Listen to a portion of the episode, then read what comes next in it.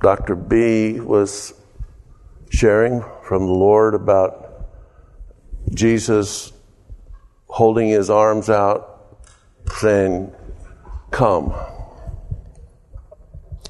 One of the things on my list today was Matthew 11 28 uh, through 30. And Jesus says, Come unto me, all ye, all you that labor and are heavy laden, and I will give you rest. Take my yoke upon you and learn of me, for I am meek and lowly in heart, and you will find rest unto your souls. Uh, when I was uh, young, starting in about the third grade, my uh, sister was going to a church in uh, Abilene, Texas. It was Trinity Baptist Church. Pastor Wilson was the pastor. I don't say that because I think you care about whether the pastor was. I just wanted you to know I remember something from that time because something happened to me that was amazing. Uh, first, my sister took me in to talk to the pastor in his office. She sat to my right. I was sitting there. I was in the third grade. I was not a bright child. My grades did not reflect a bright child.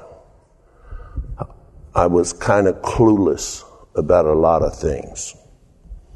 But Pastor Wilson shared Christ with me. And he shared the plan of salvation. And I received Jesus Christ as my Lord and Savior. And I knew exactly what happened. It was so clear. And it's the, the fact that I could be so clueless about everything else and understand that was a miracle in itself to me. And I was baptized the following Sunday night. Um, and I went to church with my sister for until the fifth grade, and uh, it was very real to me. And I just say that because, um, mainly because at the end of every service, or before the service was over, we would always sing the same song. And some of you I know well, know it well, and some of you may have remembered singing it in church. Excuse me. the song was Softly and tenderly Jesus is calling calling for you and for me. Earnestly, tenderly, Jesus is calling, calling, oh sinners, come home, come home, come home. Ye who are willing, come home. And it goes on. And, you know, that's whosoever will. Whosoever will. God, I believe in the sovereignty of God. But I believe God made this world with certain spiritual laws involved in the world, physical laws as well. And God made gravity, and He made gravity work the way that it is. If you go jumping off of a building, you will find out that the law of gravity works very well. It is not God's sovereign will that you fall to your death, but it is God's sovereign will that gravity works the way that it works. The Bible says in, in Deuteronomy I believe it's 3019, where God says, I call heaven and earth to record this day against you. That I set before you life and death, blessing and cursing. Therefore, choose life, that it may be well with thee and with your children. It says, you choose. I, I, I put it before you. And God makes, the, I believe that's how the sovereign will of God works. God puts things on the earth and they work a certain way, but He has blessing and He has cursing. He's, he sets it before you. It, it's our choice. Now, there's also things that work in this world that are in a time, space, difficult uh, element of life and death. And, you know, God promises a eternal life. And God promises us that if we believe in Him, great things will happen. But sometimes death happens. I mean, we just heard about two precious souls, 40 years old, 44, 40. That is my, that's, that's young. And their children. And it's, uh, uh, uh, something to, to grieve and mourn about. But um, God has placed choices before us. Come unto me, all you that labor and heavy laden. He's not, it is not God's sovereign will to make you do anything. He doesn't make people. He doesn't want robots. He can make robots if he wants them. It's your choice. God wants to be worshiped by you out of choice not because you are made to. God wants you to love Him out of choice, not because He has made you to do it or made you, makes you to, makes you do it. In uh, when Jesus was going to go to the cross the week before, the weekend before, we remembered as Palm Sunday, the week before. He comes into Jerusalem, and everybody knows how he he uh, comes in on the donkey and they're laying coats before him and, and, and branches and they're singing Hosanna, Hosanna to him. And then he goes into the temple and the first thing he does is he beats the money changers out of the temple and says, my house shall be a house of prayer. And then later on, the people, the, the priests come to him and they, conf- they confront him about how he is, uh, um, the people are saying, Hosanna, Hosanna, Hosanna. And the, people, uh, the priest confront him says, Do you not hear what these people are saying? In Luke, it talks about how they confront him on the road in. And he says, If I, uh, if I stop these people from worshiping me, the rocks will cry out. And then in the temple, he says to them, you can find this in, in uh, um, Matthew 21 16, he says, Have you never read to the priest? He says, Have you never, have you never read out of the mouths of babes and sucklings, Thou hast ordained strength? Or he actually says, Thou hast perfected praise. He's quoting from Psalm 8, verse 2, which says, Have you never read that out of the mouths of babes and sucklings thou hast perf- ordained strength? And then it goes on to this, that thou mightest still the avenger, uh, uh, uh, that you might keep stop the mouth or still the avenger. Now that's in Psalm 8 too. Later on he quotes, and this we've talked a lot about this. Later on he quotes, they keep coming at him with questions, coming at him with questions, and it's all recorded in, in Matthew 22, uh, 21 and 22. And later on, finally they come at him with the big guns, and the lawyers come at him and says, what's the first of all commandments? And he says this, the Lord our God is one Lord, and thou shalt love the Lord thy God with all thy heart, with all thy mind, with all thy strength. This is the first commandment. And the second is like, namely this, thou shalt love thy neighbor as thyself. Now that's important because he says that's the first of all commandments. That, that gives us a clue, pretty big clue, that the reason that we were born, that the reason God created us was so that we would love him with all our hearts, minds, body, soul, and spirit, and love our neighbors as ourselves. This is what God has created us for. You know, everybody's heard this before that maybe some of you that haven't been here. But my, one of my absolute favorite verses is in 2 Timothy chapter 1 verse 9.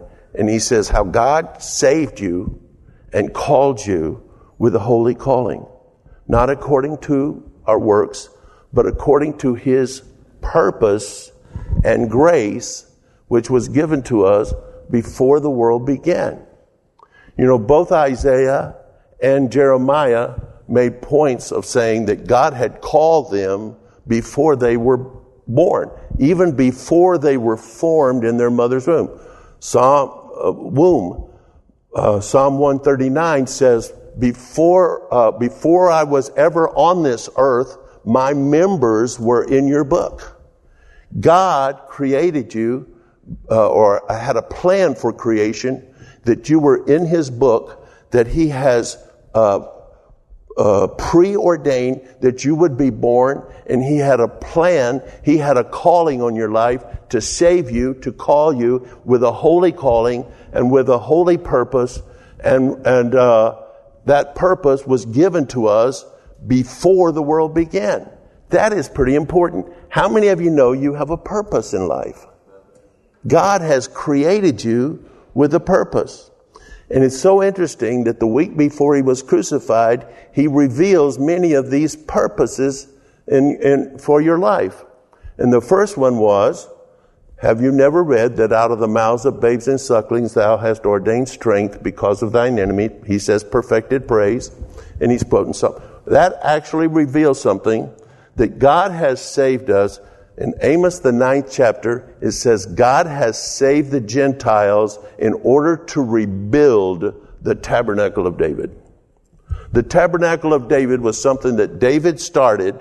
He built this tent and tabernacle during the time when uh, the Ark of the Covenant had previously been kept in the tabernacle of Moses, but he brings the Ark of the Covenant into this tent, and instead of having sacrifices in the tent, like it was in the tabernacle of Moses. Instead of doing that, he had the, the, the, the Ark of the Covenant would be surrounded by people that were praising and worshiping God and dancing before the Lord and, and singing to Him and shouting, but different kind of shouting, but shouting. Uh, it was shouts of joy, not shouts of condemnation. But he was singing and praising and worshiping Lord 24 7 and it was going on, the tabernacle of David was going on approximately 50 years. Then, when Jesus was crucified, raised from the dead, the Jews began to believe that the Gentile church that was being formed should become Jews. And so this great big convention, and in that convention they were deciding whether or not the Jews should be, uh, uh, the Gentiles should be Jews. Paul said why he didn't think they should be. Barnabas said why he think. Peter said why he didn't. And then James spoke up and says, they are not to be Jews, but instead they are to, they, God saved them according to Amos the ninth chapter to rebuild the tabernacle of David. So you and I, according to that, if we're Gentile Christians, God has called us to worship and praise Him. It's, it's not so much the, the, the doing of the worship, it's talking about relationship.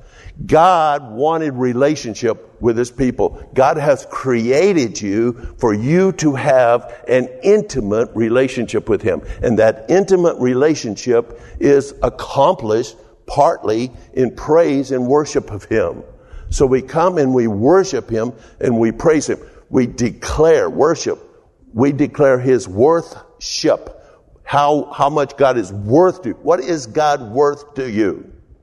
And so the first thing that he starts talking about is showing that the people have been called back to the priesthood to show forth his praise. The Bible says we are a peculiar people. We are a royal priesthood. We are a chosen nation. We are a people of his own. That what? That we should show forth the praises of him who's called us out of darkness into his marvelous light.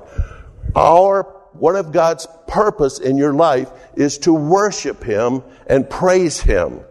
You are a holy nation, a peculiar people. I know we're peculiar, but the, the definition of that word in the Bible means a people of his own. You belong to him. He has bought you with a price. Therefore, glorify God in your bodies and in your spirits, which belong to God. That's 1 Corinthians uh, 6, 19 and 20.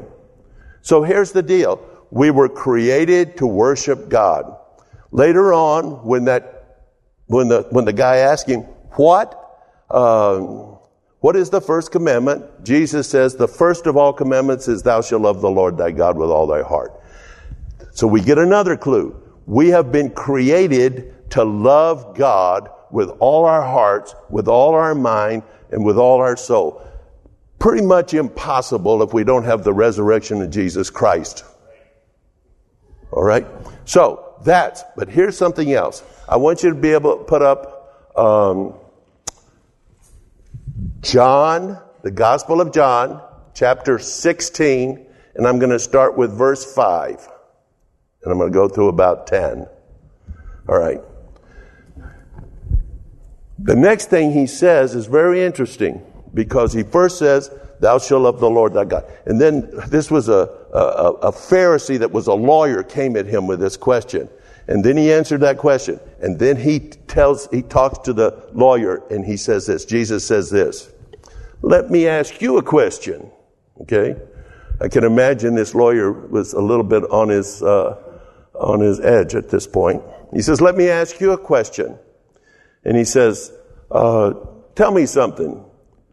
Who is, uh, uh the Messiah who, who is his father? Who did he come from? Who did he, was he descendant of?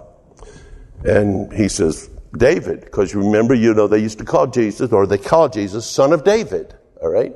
Because he's a descendant of David. And so he says, son of David. He says, if the Messiah is the son of David, this is Jesus talking to the lawyer now. He says, if the Messiah is David's son, then why does David call him Lord? Well, that's a good question. All right? Why does David, now what is he referring to? He's actually referring to a scripture that is Psalm 110, starting with verse 1. And it says this, where Jesus says in Psalm 110, he says, he calls him Lord, and he says, Lord, my Lord, sit here at my right hand until I make thy enemies thy footstool. So you know, you know, it's like he calls him Lord.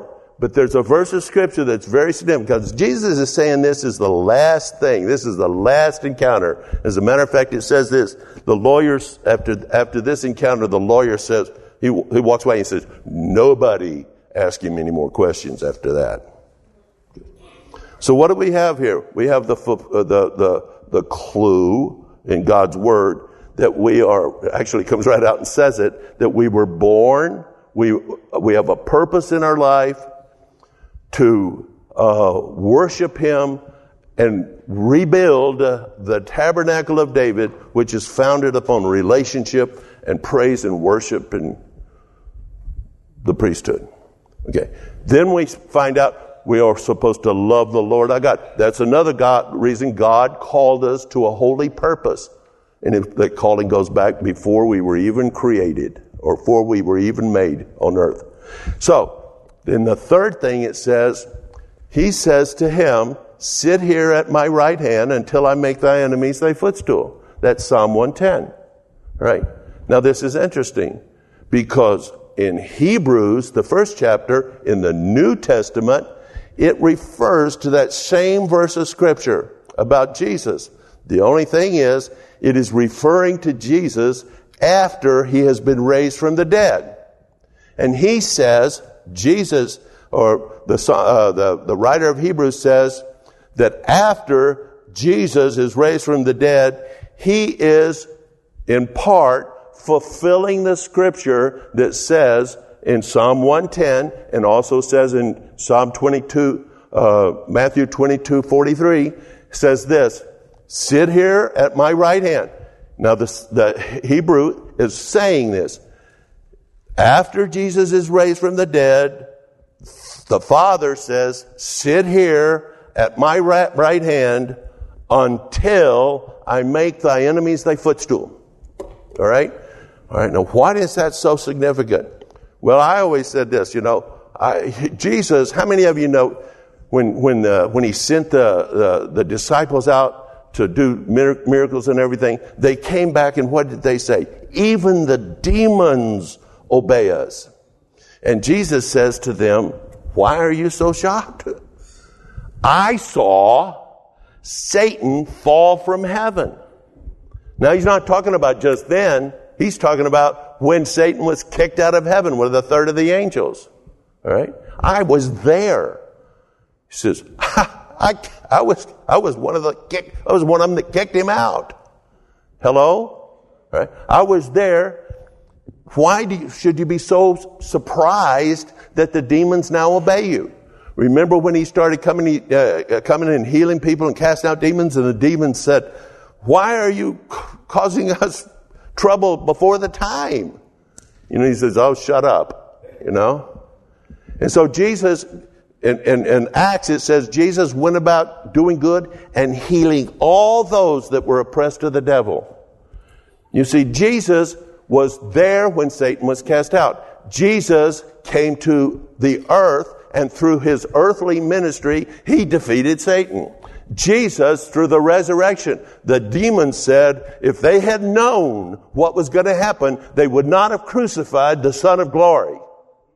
Right? He was there when in the resurrection, he says he spoiled principalities and he made a show of them openly, triumphing over them in it, and he took the keys of death, out in the grave, and he was raised from the dead, and he kicked Satan's behind. Now, if you think I'm being vulgar, that's what it says in Psalm 78. It says, well, he says it may be a little more poetic. He says, he smote them in their hinder parts. That's exactly, and it's talking about the resurrection. It's also talking about when the Ark of the Covenant was taken by the Philistines. He smote them in their hinder part. Now, that doesn't mean kick their butts. I don't know what it means. And he's referring to Jesus when he was raised from the dead. He spoiled principalities and he was given a name that is above every name, that at the name of Jesus, every knee would bow, every tongue would confess that Jesus Christ is Lord. All right? He took the keys of death, hell, and the grave from Satan. He kicked him out of heaven. He beat him on earth. He beat him through his death. He beat him through his resurrection. So what does it mean when God, or, or when the he, writer of Hebrews says very simply, to, the Father says, sit here at my right hand. Why is he at his right hand? Well, that's where he was in heaven before he came, but that's where he was when he was raised from the dead. He was seated at the right hand of God. You know who else is seated at the right hand of God? We are, according to Ephesians, the second chapter.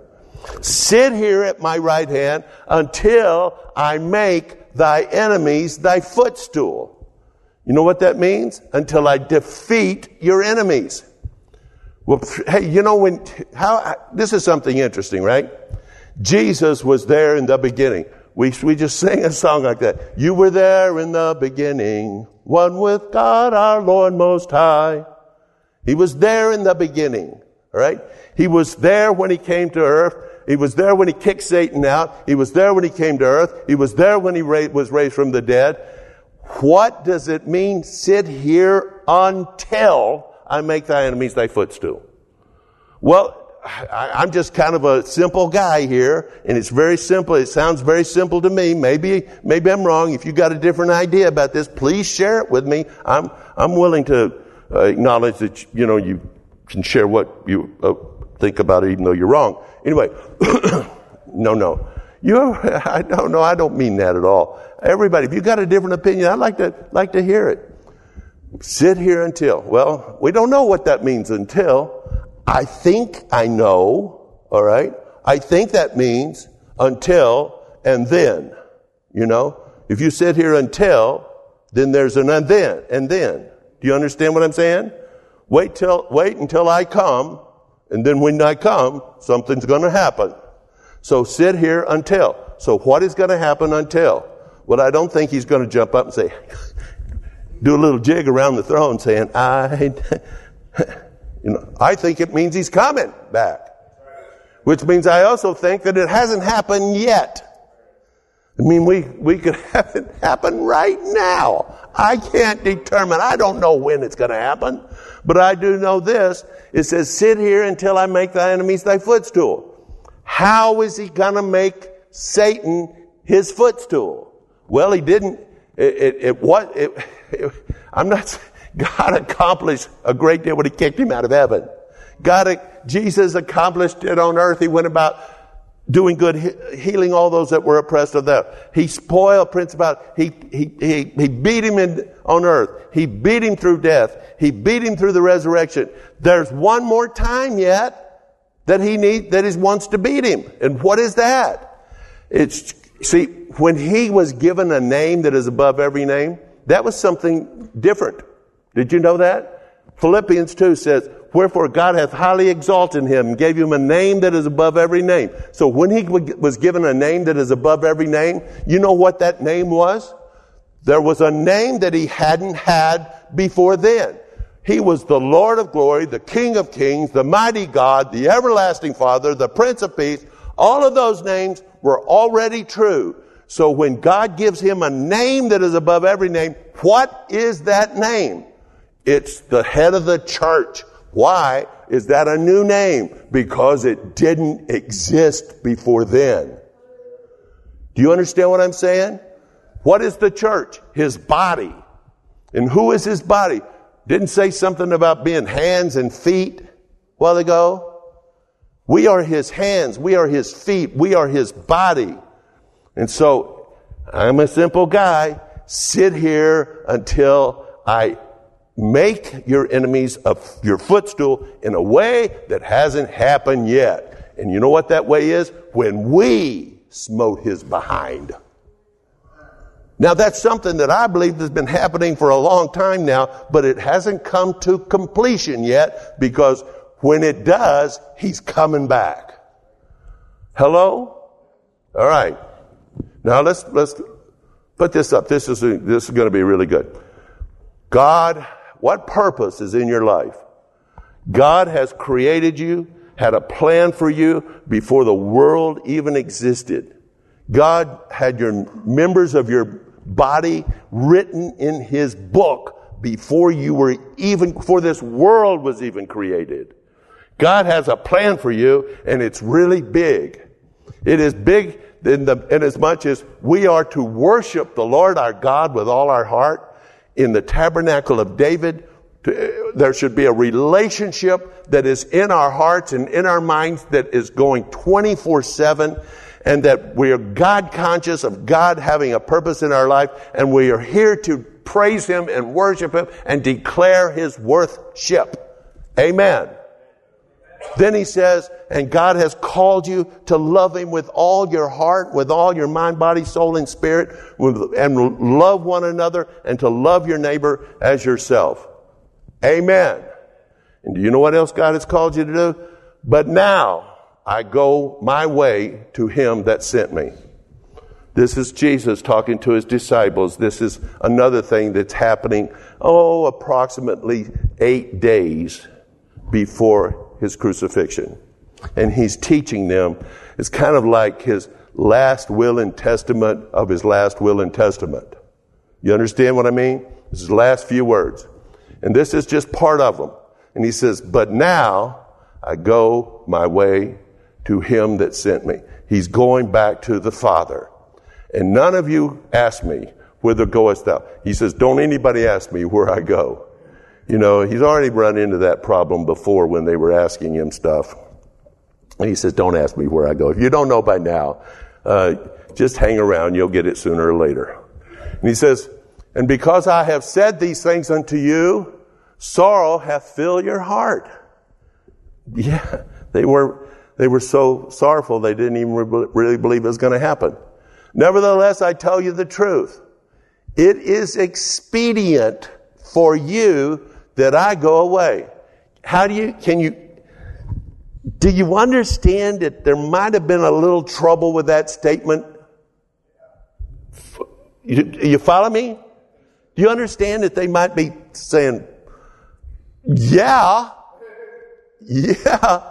He says, I tell you the truth. It is expedient for you that I go away. What? No, no, no, no, no. It is not expedient. You know what expedient means? To our advantage? You're really blessed. If it's a, you're, yeah, he says, I go away.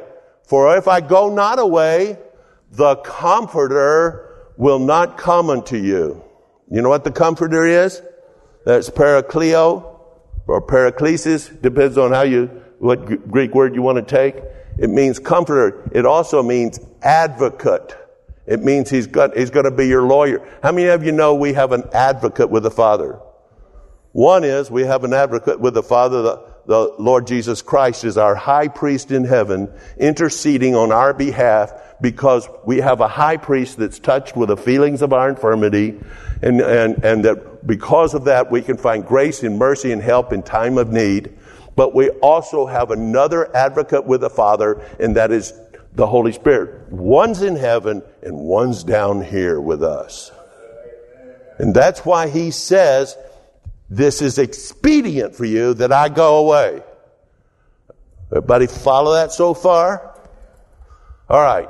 It says this, is it expedient for you that I go away? For if I go not away, the comforter will not come to you. But if I depart, I will send him unto you. And when he has come, how many of you believe he's come? All right? How many of you believe he's right here, right now? Let's close our eyes right now. Hallelujah. We welcome you, Holy Spirit. Thank you, Lord Jesus, that you sent him. Thank you that he is here. Thank you, Holy Spirit. Open our eyes that we may behold wondrous things out of your word. Hallelujah. We welcome you, Holy Spirit. Have free course.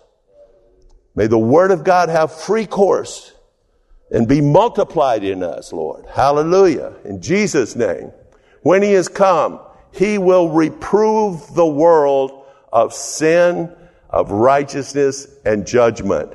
Did you hear that? When He has come. Has He come? How's He going to do that? Through us. Remember, it's expedient that I go away because I'm sending him to you, to us. So the Holy Spirit is here, and what's the purpose? What is our purpose? That we, we reprove the world of sin, of righteousness, and of judgment. Of sin, because they believe not on me.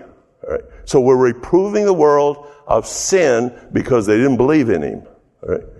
Of righteousness because I go to my Father and you see me no more. And I'm going to be raised from the dead. Of judgment, and leave this one up, of judgment because the prince of this world is judged. Do you see that? So what is going to happen? If he's being judged, that means he's going to get smote in his hinder part. Hello? By the body of Christ. We're the feet. Be here, uh, sit here until I make your enemies. Who is his enemy? Satan. All right. Your footstool. Who's his feet? We are. All right. Here's what we need to be, get, get a picture of this. God has a purpose of our, uh, in our lives. God has created us with a holy purpose. This was, this has been preordained before the foundation of the world, before the world was even created. He has created me to worship Him and praise Him and have a 24 7 relationship with Him. And He has created me to love Him with all my heart, mind, body, soul, and spirit, and to love my neighbor as myself. And He has created me to judge Satan. How is that going to happen? Well, we, we got, let's got to go back to the beginning, or back to the beginning of earth. You have Satan in the Garden of Eden, and you have Adam and Eve come along. Now, they were able to eat of all the trees of the garden, including the tree of life. But the tree of knowledge of good and evil, they were not permitted to eat out of. And what's the first thing that Satan says to uh, Adam and Eve? What is, what's the very first words that comes out of his mouth? He says, Hath God said. And then he goes, Hath God said you could eat of all the trees in the garden? And the woman says, Well, all the trees except the knowledge of good and evil. God doesn't want you to do that. Satan's calling, which he has made on his own, Satan's calling is to create, is to say, God's a liar. Right? Our purpose is to say, no, no, no, you're the liar. Because he says, hath God said, this is what's happening in this world today. Satan is saying, hath God said, God is a liar. We are, we have an advocate. All right. We are the opponent. We have an advocate, the Holy Spirit, that is on our side. And we are the judge, the jury, and the opponent of Satan. It is through us that we proclaim, you're a liar. It is through us that we proclaim the final judgment. See, Satan's got one goal. He wants to get as many people as he can to prove that they, the people, are proclaiming that we love darkness more than light. You are not worthy to be loved. You are not worthy to be praised. You are not worthy to serve. You are not worthy to worship. You see, this is Satan's goal. You, his goal is to say, God, you're a liar. He's a liar. God has said he's the liar. It is our purpose. It is what God created me for, created you for, to say, no, you're the liar. God is good. You are evil. We choose him over you. And by choosing him, we smote him in his hinder part. We make him Jesus' footstool. Hallelujah. Amen. Hallelujah. Let's pray.